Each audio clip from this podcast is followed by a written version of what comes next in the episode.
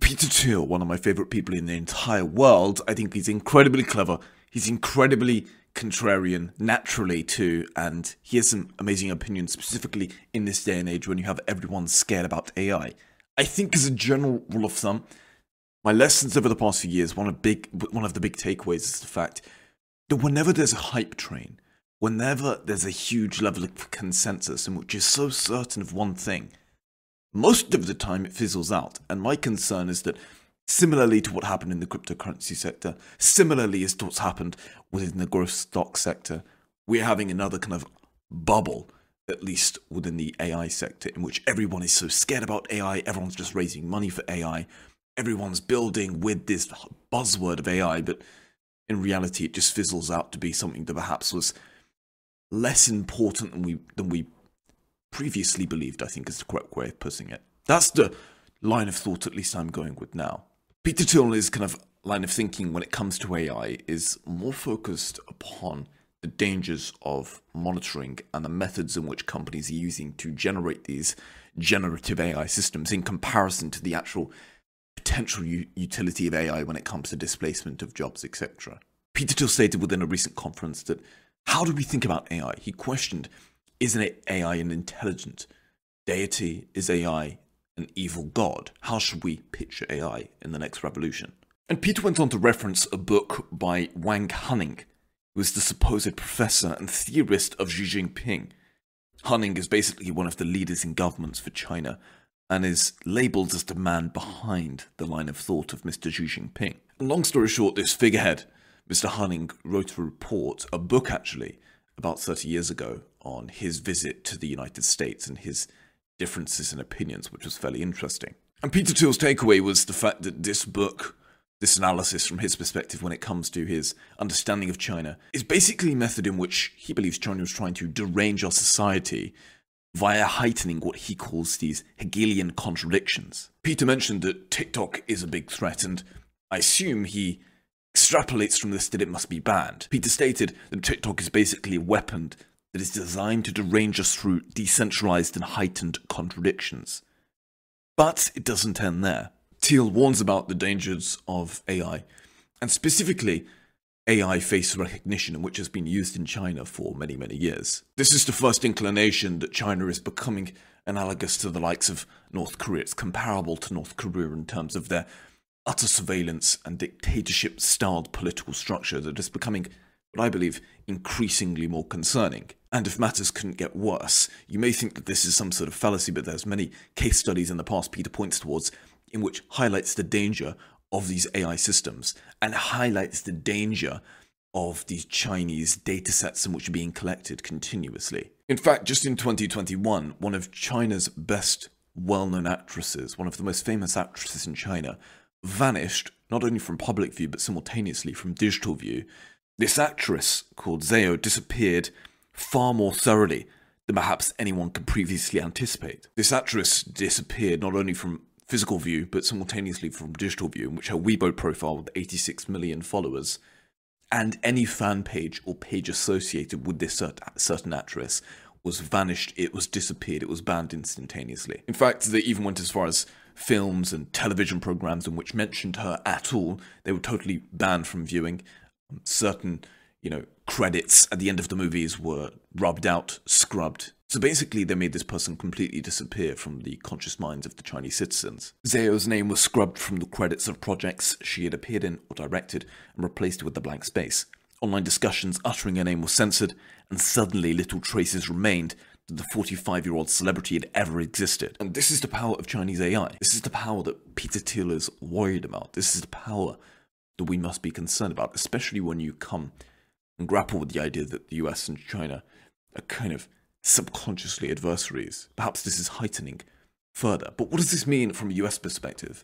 If China is using these large data sets and infringing on personal rights, how does the US ever compete with that? Because obviously in the US we have a much more differentiated version of ethics and a much more differentiated version of political structures in which can therefore dissuade us and there'll be much kind of pushback if the US or the West ever were to use that type of monitoring In China, don't they just have such an advantage in consideration of the fact that they're monitoring citizens literally every second they're every day? Their datasets are far more powerful than us, you could argue. And if you thought that story of the Chinese actress, which by the way was one of the most kind of famous actresses in the whole of China with 86 million followers across socials, if you thought that was just one sole story, then I'm sorry, but you're wrong. Other Chinese entertainers have also begun to vanish as the Chinese government regulators announced a heightened crackdown intended to dispense with vulgar internet celebrities promoting certain lifestyles and resolve the problem of chaos created by online fandom culture.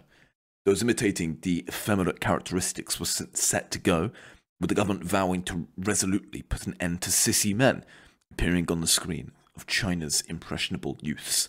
Unfortunately, Zhao and her counterparties, the other individuals and public figures that were vanished, not only in a physical sense, but also most importantly, perhaps in a digital sense, they were totally wiped out of the mind of, of the Chinese individual. Their lives never existed. That was the kind of message that China wanted to push forward, and they did this all with data and AI. Unfortunately, these people were caught up in something much larger than themselves. The sudden new wave of government policies that are being upended in Chinese life in what state media has characterized as a profound transformation of the country. The point being is that AI is transforming the face of totalitarianism in China. I've argued in the past that I don't believe China is going to win against the US in consideration of the fact that within China, incentives are skewed towards internal politics and gossip in comparison to hard truth seeking and hard work. Now, that's not to say that Chinese people don't work hard, of course it's not.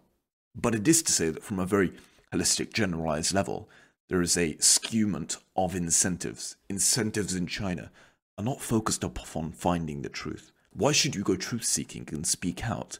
If you upset the political dictator, Xi Jinping, you're going to be banished and you're going to disappear from physical and public view. It doesn't make sense to truth seek. It's far more beneficial to focus on internal politics, staying on the right side of Xi Jinping, even if that means doing something that perhaps isn't ethical. And that is the point that I'm making, and I think that ripples across the country. In the US, you do not have that ability. In the US, you have a culture that is incentivized towards entrepreneurialism. It's incentivized towards truth seeking.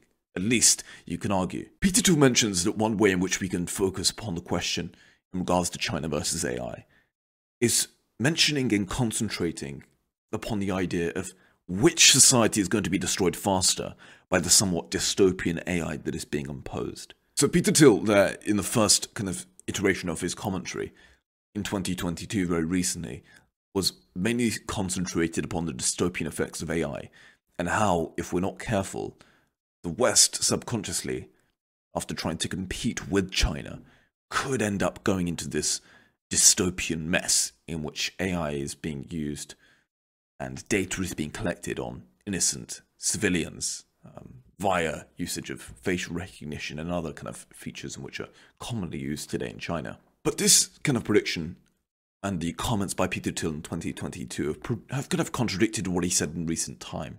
In 2021, he had a very different view on AI. Thiel considers arguments about whether computers that think like people will ever be developed to be above his pay grade, he mentioned within a quote. And given that his reputation is around $3.7 billion, this is basically a polite way of saying that such arguments are a waste of time. You see, the thing you have to understand about Peter Thiel is foundational to his philosophy on life, on business, on investing is the mitigation of what he calls buzzwords. He's always skeptical of buzzwords, and in fact, one buzzword that he specifically hates is the buzzword of AI. AI is the worst buzzword out there, he said. And one of the reasons it's such a terrible buzzword is that it can mean just anything about anything. So it can mean something futuristic, about computer technology, the next generation of computers, the last generation of computers, and anything in between. The real concern Peter has is more to do with privacy and surveillance, the real danger of mass monitoring at all places at all times. He believes that if we go down this kind of route of AGI, AI data collection efforts in which is being imposed in China, then he believes this is a shift towards totalitarianism. It's a shift away from decentralization towards centralization. It's basically an infringement upon civil liberties, in which I think the majority of people would agree that's a very bad idea. He basically summed up that his major concerns about AI and AGI is that it's currently conceived to go through giant databases, looking at people, modeling people, doing machine learning on people to build an AGI. You need the sort of surveillance to get to the AGI.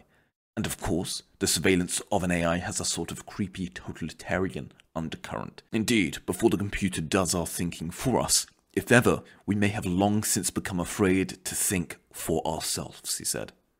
That is the main issue. Peter is not necessarily concerned, he's mentioned within his book Zero to One, that he, think it's, he, he thinks it's fairly absurd that AGI is going to replace humans entirely. There's going to be a mass displacement of jobs, and we're all going to sit there kind of twiddling our thumbs, thinking what to do with our lives. He thinks that's absurd, but he is concerned more with the focus on totalitarianism and the ways in which data is being collected in order to create these AGI models. AGI, he believes, basically requires mass surveillance. You have to collect mass levels of data. You have to filter this data. You have to model people in order to create the AGI systems. You have to continuously label this data. That is his main concern. So whilst everyone else is focused upon GPT displacing jobs, so on and so forth, Peter Thiel, once again, within his very contrarian view, is focused more upon how can we ensure that AGI is utilized successfully without the necessity for giant levels of data to be collected and basically mass surveillance. Do we need, do we want AGI if mass surveillance is going to be the sole purpose, the sole method in which we get to AGI? And I think, and I think you would agree, perhaps not.